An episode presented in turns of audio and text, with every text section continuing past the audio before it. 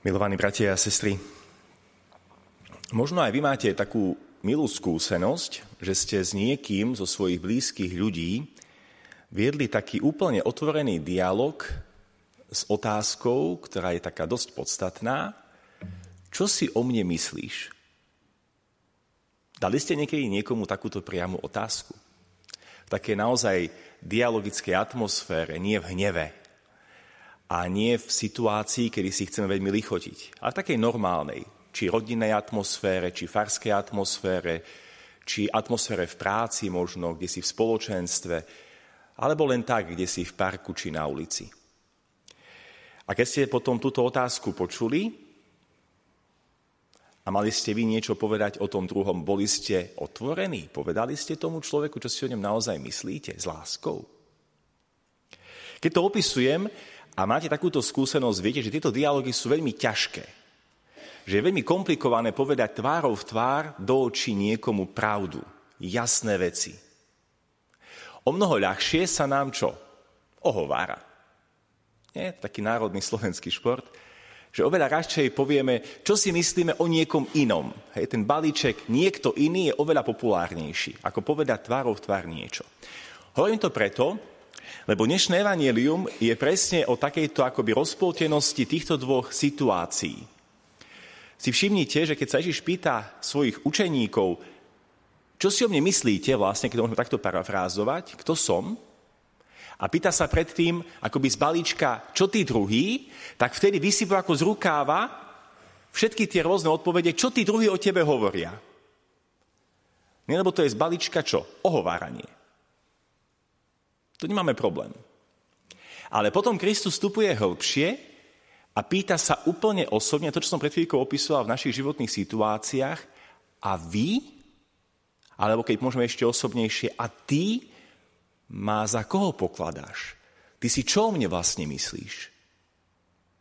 A vtedy, očividne z toho kontextu všetci mlčia, iba Peter, ktorý krátko na to dostane kormidlo cirkvi, hovorí veľmi otvorene to, čo sa čaká v takej situácii, že mu vyzná to, čo si v srdci aj v mysli o ňom naozaj myslí. Prečo to hovorím? Totiž toto evanílium na dnešný sviatok svätého Petra a Pavla nás nutí zamyslieť sa nad našou vierou. Nad tým, že my často aj Krista máme ako keby v balíčku tí iní. Nechcem povedať tak tvrdo, že v balíčku ohovárania, nie?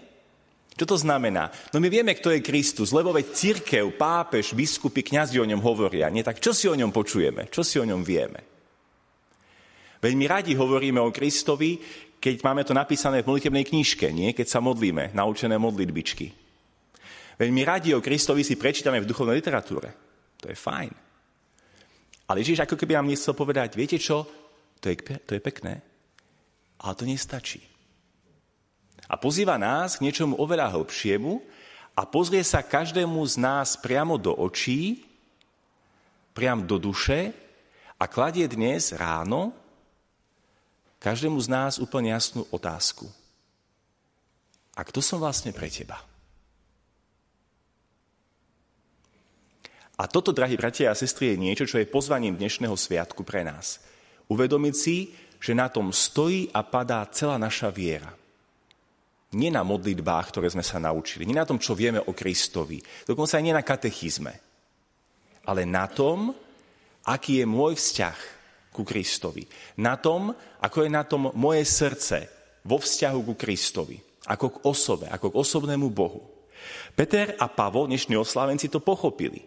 Oni vedeli, že napriek svojim charakterom a zvláštnym tvrdým povahám Vedeli, že Kristus je niekto, komu obetovali život. Peter by o tom vedel hovoriť. Aj čo si pre ňo musel vytrpieť. Až potom po Rím, kedy bol ukrižovaný. A Pavol rovnako, nie ten sám píše, čo všetko vytrpel pre Krista. Lebo obidvaja vedeli, že Kristus je niečo, niekto, Boh, na čom stojí a padá celá ich činnosť a celý ich duchovný život. A to je pozvanie pre nás, milovaní bratia a sestry. Zamyslite sa dnes nad tým, kto je pre mňa Kristus naozaj. Alebo dá si takúto vážnu otázku. A predstavujúci, že sa ma to pýta priamo Kristus. Kto som naozaj pre teba? Aké miesto vlastne mám v tvojom živote? Alebo ak mám byť taký úplne na hrane, Kristus sa nás možno spýta, a mám vôbec miesto v tvojom živote? Alebo tam majú miesto len náboženské praktiky? Mám ja ako osoba, ako priateľ, ako Boh svoje miesto?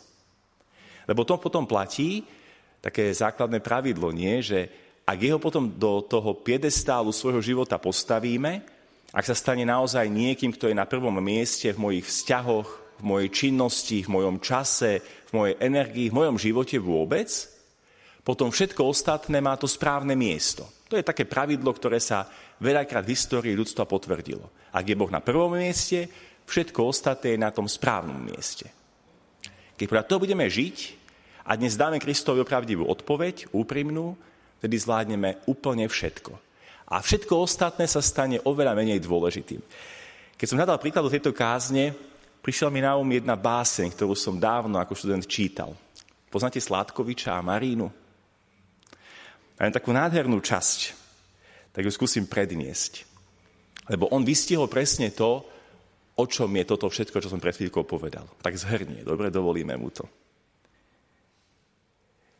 Jedno to, či sa v devu zalúbiš, či srdce svoje sláve zasľúbiš, či vied ťa zajme obloha, či sa národu zasvetíš, či v objem šíri ľudstva zaletíš, len zalúb vo všetkom Boha.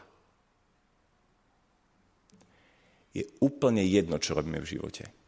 Dokonca je to, či sme kňazi, zamestnanci, otcovia, matky, reholníci, slobodní ľudia – aj to nie je až tak podstatné, ale podstatné je, či na prvom mieste je Boh. Či vo všetkom, čo robím, nachádzam Boha. Ak toto bude fungovať, bude fungovať všetko. A potom budeme môcť spolu so svetým Pavlom skonštatovať, nie na konci svojho života. Dobrý boj som bojoval, beh som dokončil, vieru som zachoval. Amen.